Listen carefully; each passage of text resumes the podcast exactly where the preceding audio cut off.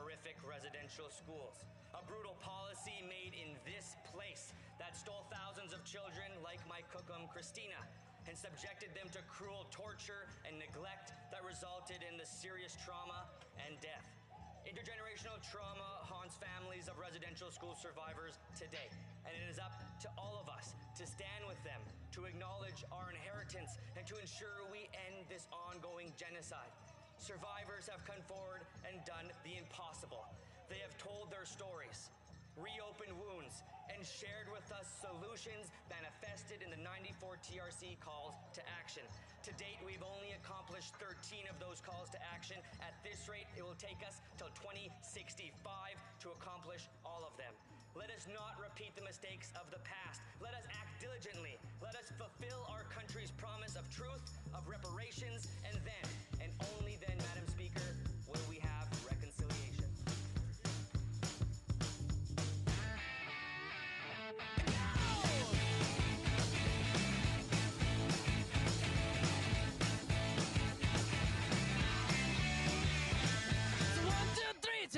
come with me because you look so fine that I really want to make you mine. I say you look so fine that I really want to make you mine.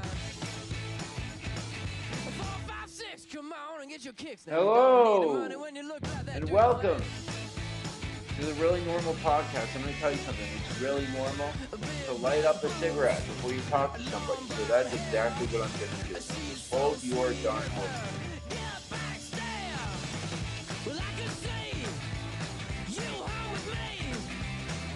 You know, you're with another man. you can stand in Parliament I know we ain't got and you can open your mouth, Before I let you go. but what comes out of your pie hole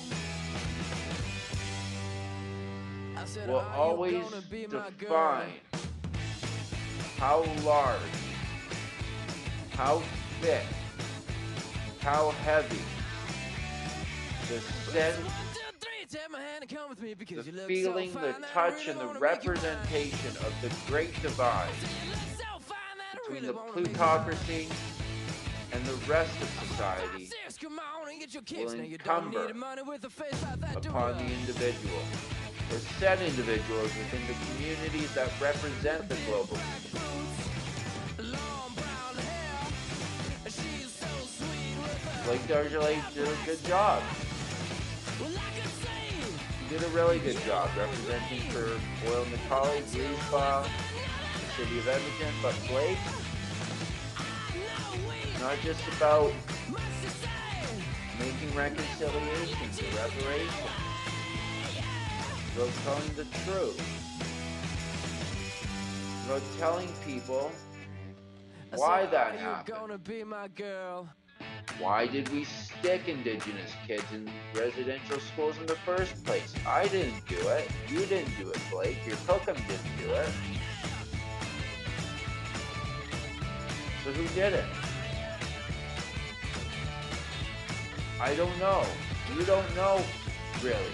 But if you do know, then go talk to them. But at the same time, how dare they? Right? How dare they? What are they daring Mother Nature to accomplish next? Accomplish, not destroy. Mother Nature only builds and rejuvenates and regenerates, reinvigorates. Not entirely sure about Father Nature, if there is a Father Nature, who Mother Nature's seeing at the moment. And that's a joke. You can laugh at that. But you know what? If we're going to find these missing indigenous children and women and men and soldiers, we need to have not shovels in the ground, not AI infrastructure searching and dictating the whereabouts of our family members missing, but we need we need a detailed description of every one of them.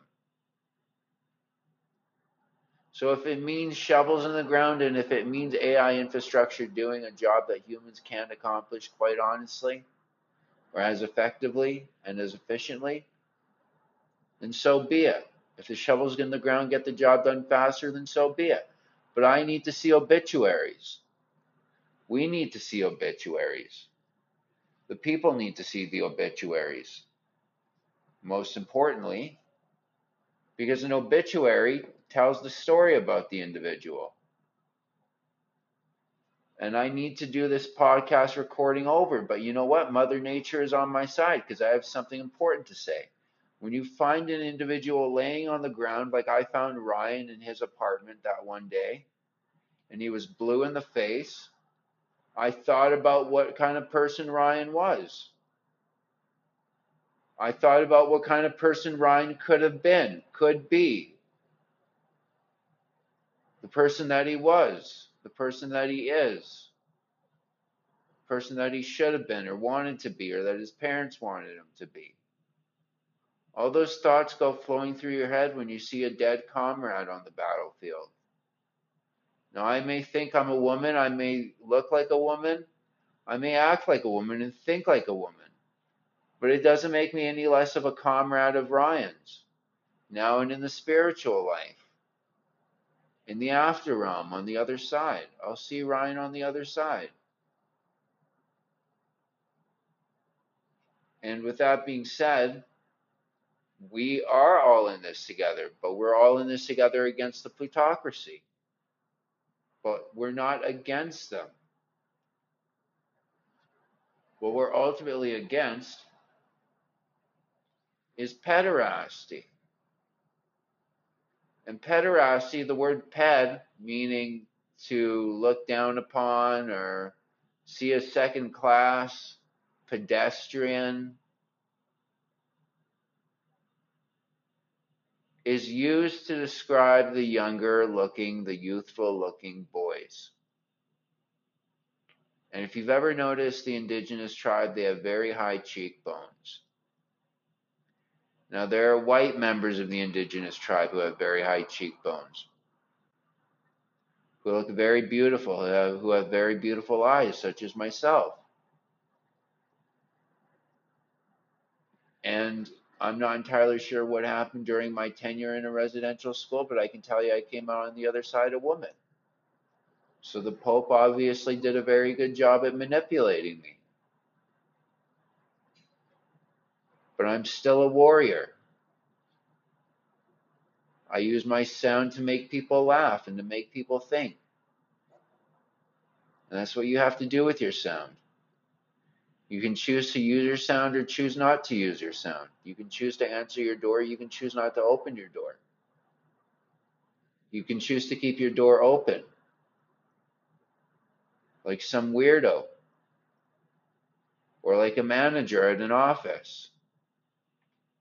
So when anyone has a problem, they can come to you and sleep in your bed and eat your food out of your fridge and make coffee in the break room, right? That's how an office works. That's what my neighbors do. They leave their door open all day. And it doesn't make any sense because anybody can just walk in and anybody has before.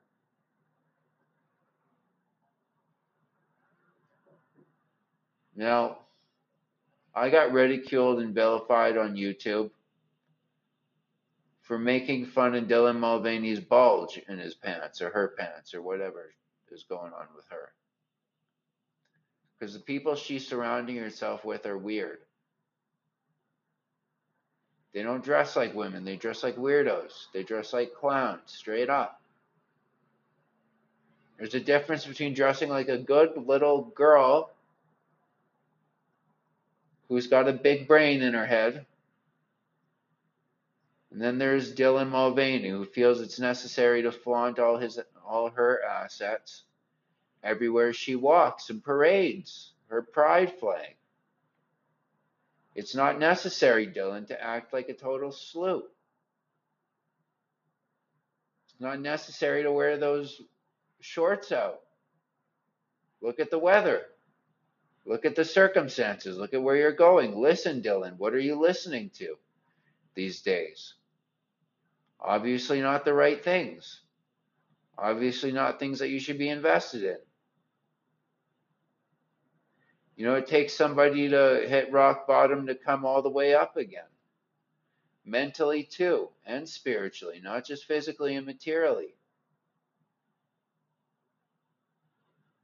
And with that being said, I remember seeing the light at the end of the tunnel, and I still see it. It's getting closer every day. So I'll see you on the other side. Remember, everybody, stay sane. Take care. Goodbye.